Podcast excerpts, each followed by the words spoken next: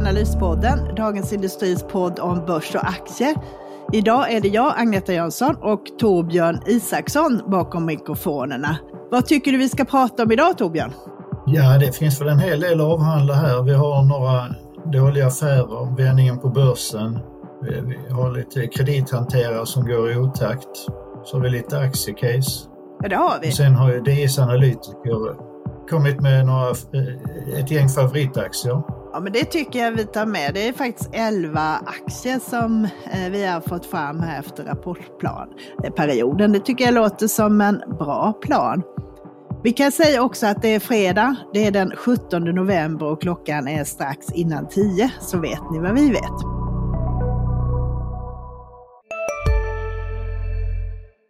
Hej, Synoptik här. Hos oss får du hjälp med att ta hand om din ögonhälsa. Vår synundersökning kan vi upptäcka både synförändringar och tecken på vanliga ögonsjukdomar. Boka tid på synoptik.se. Vi börjar ju faktiskt få lite ljusare tider på börsen nu. Sen eh, OMXS30 index bottnade den 26 oktober så är det upp nu nästan 7 procent.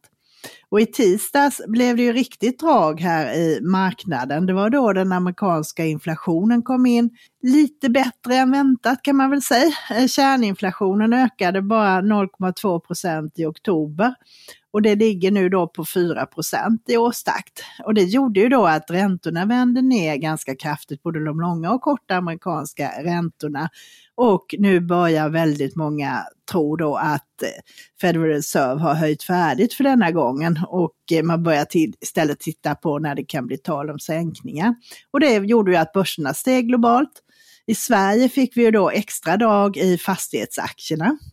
Och där kan man ju också nämna det här att eh, Konsumentprisindex steg 6,5 procent i årstakt i oktober. Och det betyder ju då att alla sådana här indexreglerade kontrakt hos kommersiella fastighetsbolag räknas upp lika mycket från årsskiftet. Och tänker man sig då att räntorna faktiskt har toppat och eh, att de kan höja sina hyror så är ju det en väldigt positiv mix för fastighetsbolag och det kan man se lite då eh, att vi fick ett drag i bland annat SBB som har gått upp eh, kraftigt i veckan här. Men det har också hänt andra grejer. Torbjörn, det var lite stund sedan du var med i den här podden, men man kan ju också säga att du har varit lite i fastighetsbranschen här i höst. Det vill säga, du har tittat på Alekta och de här institutionernas investeringar i Heimstaden Bostad. Vad är det du har kommit fram till där? Vi har hållit på med det, med det nu ett antal månader. Eh, det senaste här i veckan det är ju att det är avslöjat Finansinspektionen har anmält misstankar om korruptionsbrott i samband med Alektas miljardinvestering i hemstaden Bostad. Eh, man vet inte så mycket mer om det hela än så, med, alltså vem det är som, som misstänkt för det här brottet. Men för, det kan få allvarliga konsekvenser för Alekta för att eh, till exempel så är den här valcentralen Collectum har ju utsett Alekta som icke-valsalternativ, som, vilket innebär att alla de tjänstemän som inte gör ett aktivt val för sin tjänstepension hamnar hos Alekta.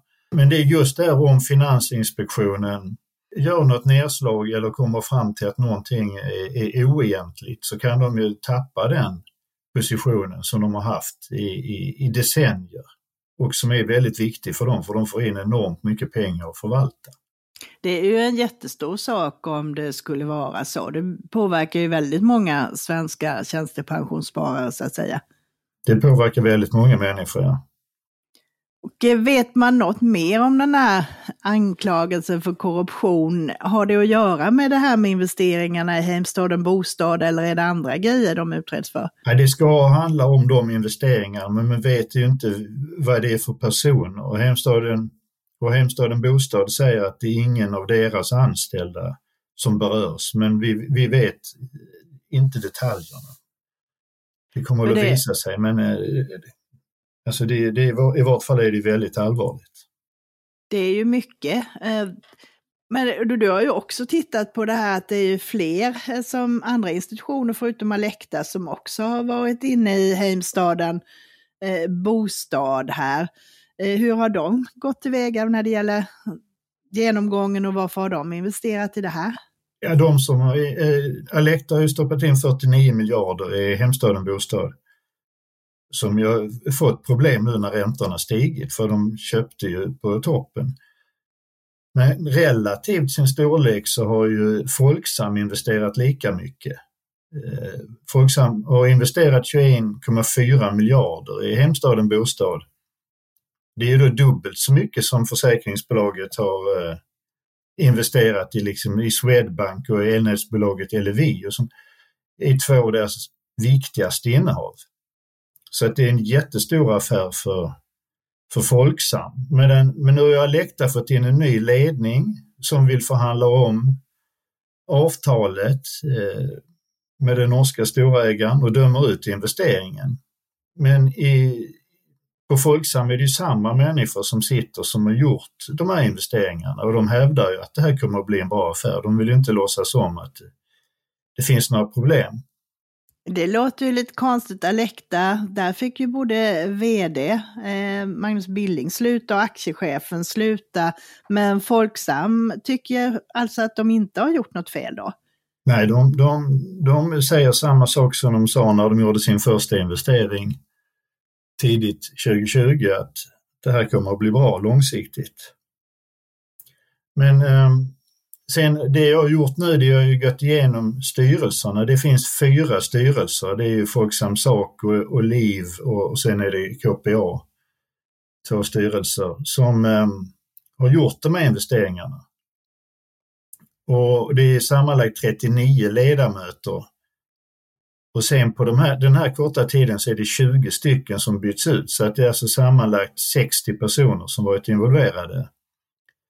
Men det visar sig att när man går igenom det, i, i princip ingen av dem har någon riktig erfarenhet från kapitalförvaltning utan de, de sitter väl snarare där på, på mandat och olika fackföreningar och, och andra organisationer som är kopplade till arbetarrörelsen. De, sitter, de är inte där för att de har den kompetens som skulle behövas för att kunna bedöma den här typen av investeringar. Och Folksam har ändå 550 miljarder totalt som de förvaltar. Och, ehm, så att det, det, är ju allvarligt att det inte finns bättre kompetens i deras styrelser för att kunna bedöma den här typen av stora investeringar. Det är ju lite, liksom, man hade, tänker ju att i de där styrelserna att man borde ha mer erfarenhet utav kapitalförvaltning och sånt, för det är ju ändå det som är deras huvudverksamhet kan man väl säga. Ja, det är ju en stor del av deras verksamhet i alla fall och, och det, det, saknas. Ja, men det är ju en, det är en intressant eh, spaning eh, faktiskt här. Och det är kanske inte sista ordet eh, sagt i det heller. Nej, det är det ju rimligen inte. Utan det, men det här kommer ju fortsätta med Hemstaden Bostad och under nästa år också. För de som inte har varit med så länge kanske vi kan, eh, vad heter det, rekapitulera lite vad det är för affär vi pratar om. Och du har ju faktiskt tittat på den här affären också, jämfört också den med Ericssons förvärv utav det här jättestora amerikanska bolaget Vonage. Vi kanske kan börja lite med Heimstaden och beskriva hur det ser ut där. Alltså Heimstaden är ju eh, ett av Europas största fastighetsbolag och det är ju stör, störst i Sverige. Det är ju betydligt större än SBB som har fått enorm uppmärksamhet och de har vuxit ännu snabbare än, än vad SBB gjorde här. Eh, men i och med att det inte är börsnoterat så har det tidigare inte fått någon ehm, så mycket uppmärksamhet. Men, men eh, precis som alla andra fastighetsbolag så de köpte ju till, till väldigt låga avkastningar här på toppen. Och nu när räntorna stiger så kommer de, så får de ju problem med, sin finansiering och klara eh, räntetäckningen, alltså kunna betala räntorna. Eh, och det, det jag har gjort nu, det jag har tittat på det där Ericssons köp av Onasio och eh, när Heimstaden Bostad, de köpte ju Akelius bostadsfastigheter i en rekordaffär. De här två affärerna gjordes inom loppet av två månader hösten 2021 och det var ju på toppen. Hemstaden Bostad betalade 93 miljarder kronor Ericsson betalade 63 miljarder. Och då har Ericsson redan tvingats skriva bort halva beloppet. Alltså på mindre än två år efter köpet så har de ju blivit av med över 30 miljarder. Och det jag har gjort här, jag har hittat tio faktorer som förenar de här två fiaskoaffärerna. För det första så krävs det en viss stämning i, i själva omgivningen som liksom offensiv tidsanda, billig finansiering och en eh, optimistisk aktiemarknad. Sen finns det en rad mer specifika saker som förenar de här två affärerna. Båda bolagen har ju då haft liksom stora tillväxtambitioner. Riskerna har varit väldigt snedfördelade mellan olika ägare.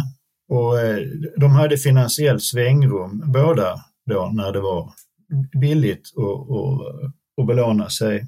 Ägarstyrningen har varit eh, tveksam i båda fallen. Sen har ju båda blundat för historiken. Eh, Heimstaden har ju blundat för hur det sett ut tidigare till exempel när eh, svenska fastighetsbolag har, har gått utomlands och gjort stora affärer och Ericsson har ju en fruktansvärd historik när det gäller att göra stora företagsköp. Och sen så vill ju båda lite förneka utvecklingen och, och hur, hur eh, stora risker eller hur, hur misslyckade de här affärerna var på dem, eh, med de prislapparna.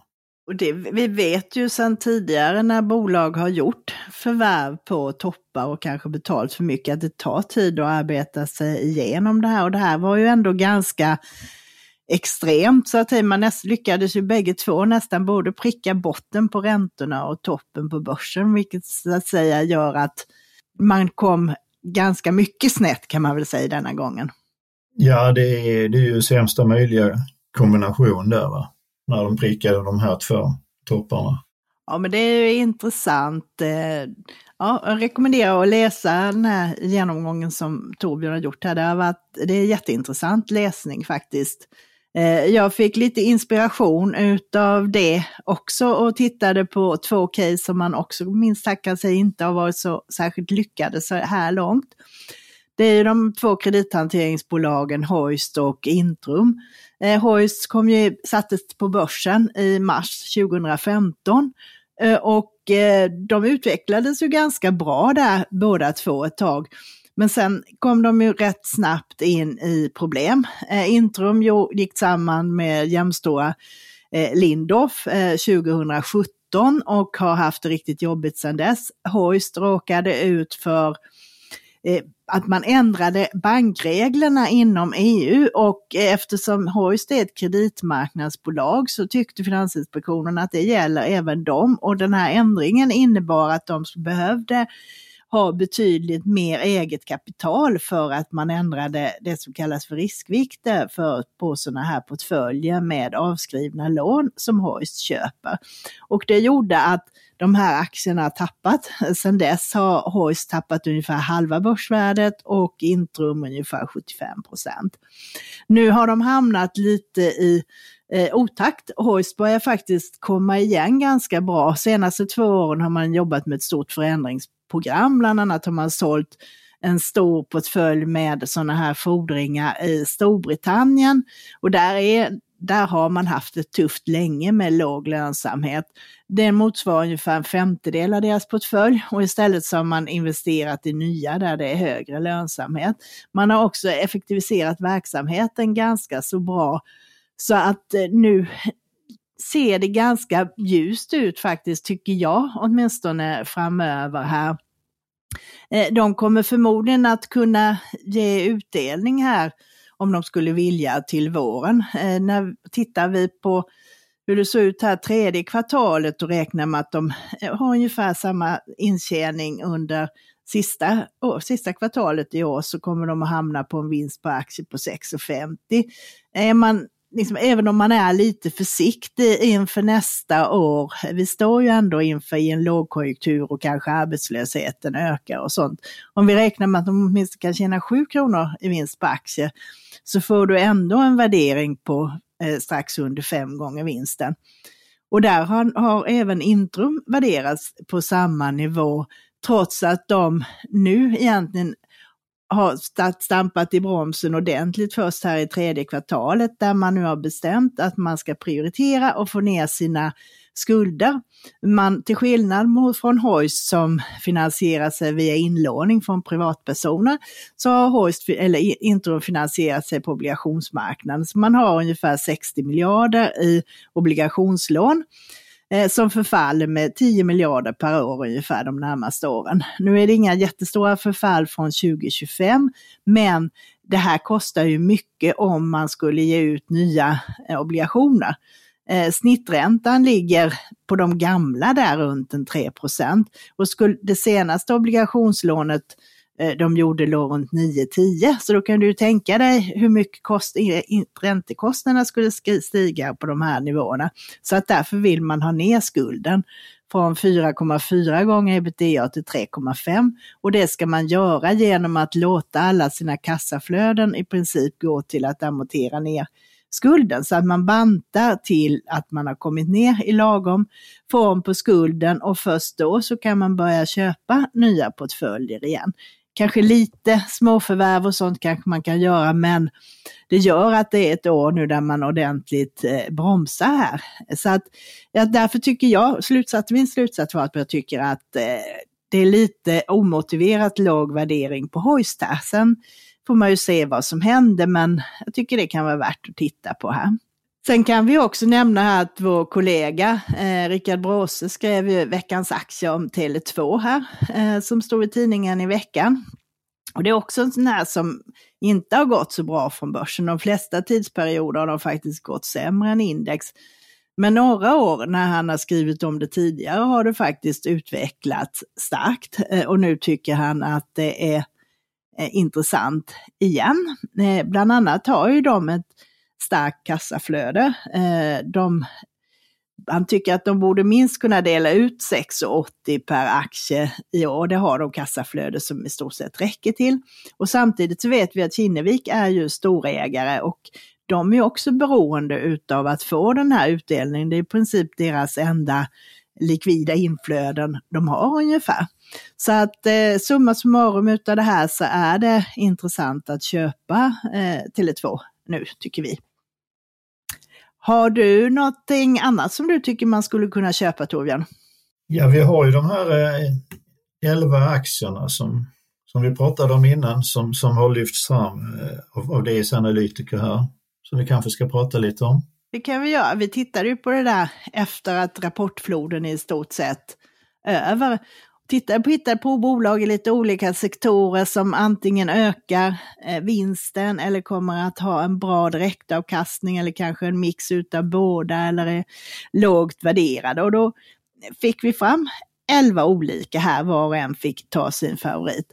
Om vi börjar med en så har vi ju då AB Volvo, det vill säga lastbilstillverkaren här, eh, som nu hade rekordvinst i år här, men Eh, även om de backar nästa år så blir det ändå det näst bästa året i koncernens historia. Och de har också en sån här situation där de kan ge en hög utdelning. Så att eh, tittar man då på direktavkastning baserat på nuvarande kurs hamnar på 9 eh, 2024 och det är inte så dåligt för ett verkstadsbolag. Eh, och det finns också en tydlig uppsida i aktien för värderingen är pressad. Till exempel så ser ju då Goldman Sachs, som i och för sig har den högsta riktkursen, ser en uppsida på 40 procent i det här. Så det är väl inte så illa. Har du någon som du tycker vi ska plocka fram? Ja, vi har det där makt och investmentbolag till industrivärden lyftes upp. Alltså många av företagen som ingår i deras portfölj har ju förändrats här eh, och slutsatsen var att aktierna förtjänar en, en högre värdering vilket ju då kommer att driva upp substansvärdet på industrivärden. Det är ju en sån där typisk, eh, ganska stabil placering med Fredrik Lundberg som storägare. Så att, eh, det, det är en trygg investering. Ja, och de äger ju också lite Ericsson som vi pratade om innan, men den har ju också pressats väldigt mycket, inte bara på den här monarknedskrivningen, de har ju också haft det tufft i verksamheten. Men nu tror man att kanske de amerikanska operatörernas lagerneddragningar i stort sett ska vara ned, genomförda fjärde kvartalet.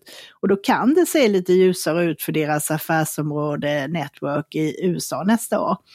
Eh, och på de här nivåerna, eller runt en 50-lapp, så kan det ju faktiskt vara en bra affär att köpa Ericsson. Och sen har du en bank i industrivärlden också. Just det, Handelsbanken ja. Och eh, där är det ju också, de kommer också med en bra rapport för tredje kvartalet här. Eh, med där rörelseresultat ökar 35 procent och en miljon kronor bara i kreditförluster. Så där finns också chans till bra utveckling eh, framöver här. Och sen har vi spelbolag, Paradox, som var en sån här aktie som gick väldigt bra under en period och sen har de tappat 30 procent sen toppen i somras. Eh, de har haft eh, lite motigt med några spel men samtidigt har de de här starka sidorna kvar med en stor marknad, stark marknadsposition och de har många spel som går väldigt bra och höga marginaler. Så att med det här eh, tappet så har ju då värderingen kommit ner också, men samtidigt har de ju en väldigt bra intjäning. De har en rörelsemarginal eh, som låg på 45 procent i fjol. Nu blir det lite lägre kanske, men det ser ändå bra ut här. Så att eh, slutsatsen här blir att det kanske inte blir så mycket billigare än så här. Hej, Ulf Kristersson här. På många sätt är det en mörk tid vi lever i. Men nu tar vi ett stort steg för att göra Sverige till en tryggare och säkrare plats. Sverige är nu medlem i Nato. En för alla, alla för en. Vi är specialister på det vi gör, precis som du. Därför försäkrar vi på Swedea bara småföretag, som ditt. För oss är små företag alltid större än stora och vår företagsförsäkring anpassar sig helt efter firmans förutsättningar. Gå in på swedea.se företag och jämför själv.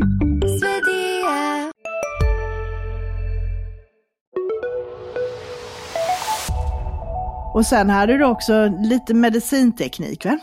Ja, medicinteknikbolaget Arjo var ju med här och lyftes fram. De har ju visat här, det är tre kvartal i rad, stark organisk tillväxt. Det är en låg värdering. Det, det är också en eh, lite tryggare investering där. Jo, och det är väl också sånt som passar in om man ska göra en sån här mix. Det kan jag väl säga också att de här var tänkta liksom att antingen kan man ha som en portfölj eller också kan man plocka ut några. Så det är ju några lite säkrare case och några lite mer kryddor. Tog också med Nordnet eh, som är nätmäklare. Till skillnad mot Avanza så är de på hela den nordiska marknaden vilket ger en bättre bredd. De har ju precis som andra banker nu tjänat mest på räntenettot. Men tittar man på underliggande här så kommer det in nya sparpengar. Eh, man har satt in nettosparande, eh, 11 miljarder tredje kvartalet och sen fortsatte det med mer pengar in i oktober. Eh, och blir det lite bättre börs så finns det tycker jag fortfarande en bra eh, uppsida i det här och inte minst beroende då på att värderingen kommit ner till runt 16 gånger vår prognos för nästa års vinst att jämföra med som det brukar handlas på över 20. Eh, så det, plus att de har en direktavkastning som ligger på drygt 4% så att det är inte så tokigt. Ska vi stoppa in lite mer vårdbolag också tycker jag? Det har varit ett par vårdbolag, både Ambea och Attendo kom med här. Mm. Ambea eh, genererar ju fritt kassaflöde alltså, som är väldigt bra. Och sektorkollegan Attendo fick en revansch här med sin rapport för tredje ja. kvartalet. Alltså, och det, där har den finländska verksamheten vänt med, med, med besked, vilket var viktigt och välkommet för dem. Ja det är det och båda två de här är lite sån här turnaround situation. Så att eh, det tror jag är, liksom, man kan köpa båda eller någon av dem här. Eh, och det var också ytterligare en teleoperatör med i den här kompotten, eh, nämligen Telia, som nu byter vd och vd där, Alison Kirkby, lämnar med en riktig kanonrapport här. Så de hade förbättrat resultat och den här rapporten innebär också att man nu säkerställer att de kommer att klara ut och dela ut två kronor per aktie även nästa år. För det har varit lite osäkert om de faktiskt skulle kunna göra det. Eh, och eh, Nu är värderingen låg igen, aktien handlas under 25 kronor eh, och sett till det så har du en garanterad direktavkastning nästan på över 8% Så det är ju ganska bra för en lågriskinvestering. Så att i och med att den har pressat ner så långt så kan det också finnas en liten uppsida om man börjar se fram emot nu mot kanske lite bättre vinster. Och sen har du en, kanske en liten, något bolag här som kan gå lite bra här på Black Friday och jul och sådana här grejer. Just det, det är som final kommer, kommer där. E-handlaren Boost som kom med en stark rapport, tredje kvartalet, hög tillväxt och framförallt så förbättrades rörelsemarginalen tydligt. Och det, ja, det är ett bolag som är, som du säger, de är ju i, i ropet här nu med Black Friday och inför, inför julen. Det är ju väldigt viktiga tidpunkter för, för ett sådant företag. Jo men det är det och det påverkar ju all handel. Så kan vi nämna det de sa igår att årets julklapp blir ju sällskapsspel. Så det kanske kan vara lite bra för eh, Paradox också och det gynnar ju även Embracer som gick ordentligt på börsen igår. Här, de har ju ett bolag till exempel som håller på med brädspel och sådana saker. Mm. Har du något favoritspel nu här inför helgen och så? Nej, jag får fundera lite på det. Och själv? Du får fundera på det, ja. Ja, när jag var liten tyckte jag om det här Monopol, det när man köpte hus på Norrmalmstorg och sådana här grejer. Ja, det är, en, det är ju en klassiker. Så den kan man ha och sen finns det såna här nya finans och så om man är lite intresserad av de här grejerna som vi håller på med. Men vad tycker du det är någonting vi ska prata om som händer i nästa vecka? Ja, på måndag är det väl inget särskilt här va? Nej, det är nog inget, inget som kommer påverka börsen direkt här. Sen kommer det lite rapporter på tisdagen, Catena Media och Gotlandsbolaget här hemma. Och sen har du det här chiptillverkaren Nvidia som kommer efter stängning i USA på tisdag. Och det har ju varit en av årets mest hypade aktier, så den blir ju klart intressant att titta på. Och sen har Skanska kapitalmarknadsdag här. Är det någon mer eh, rapport här vi kan se fram emot? På onsdagen har du Kopparbergs, eh, sen eh, torsdagen lite räntebesked och det är ju viktigt. Det blir ju spännande.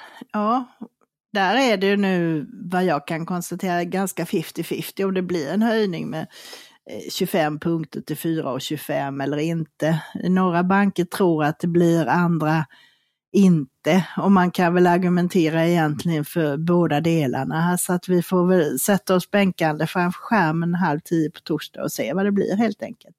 Och sen har vi Lundbergs, Fredrik Lundbergs fastighetsbolag, Lundbergsföretagen, eh, kommer med rapport eh, på torsdag också. Och där är väl intressant att höra just vad som, hur man ser på utvecklingen i fastighetsportföljen där kan jag tänka mig. Mm. Ett av de mer stabila bolagen i den sektorn. Och visst är det det. Och sen har vi kapitalmarknadsdag Axfood på fredag.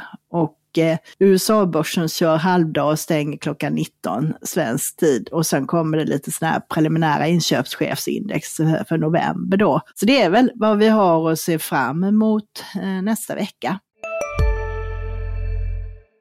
Hej, Susanne Axel här. När du gör som jag och listar dig på en av Krys vårdcentraler får du en fast läkarkontakt som kan din sjukdomshistoria. Du får träffa erfarna specialister, tillgång till lättakuten och så kan du chatta med vårdpersonalen. Så gör ditt viktigaste val idag, lista dig hos Kry. Ni är med om det största och det största är den minsta. Ni minns de första ögonblicken och den där blicken gör er starkare. Så starka att ni är ömtåliga. Men hittar trygghet i Sveriges populäraste barnförsäkring. Trygg Hansa. Trygghet för livet.